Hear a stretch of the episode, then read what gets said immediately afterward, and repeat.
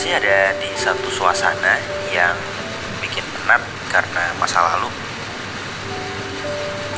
Yang ada rasa bersalah atau menyesal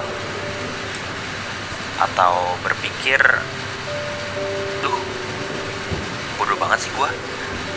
Kenapa waktu itu nggak bla bla bla bla bla? Pasti pernah dong ya.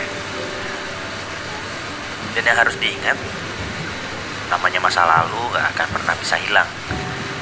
Sekuat apa pun berusaha, yang ada malah akan buat semakin sakit. Cara terbaik untuk hidup dan berdampingan dengan masa lalu, ya cuma bisa berdamai dengan diri sendiri.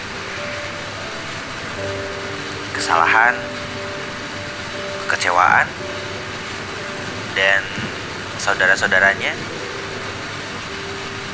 gunakan itu jadi pelajaran.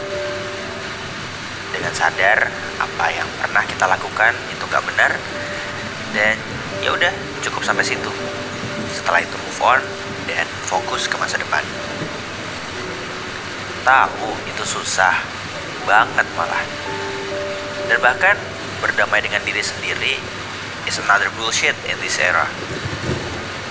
Tapi cuma ini satu-satunya cara biar kamu yang lagi bete ini bisa melangkah maju dan sanggup mengejar cita-cita di masa depan. Selamat berdamai dengan diri sendiri.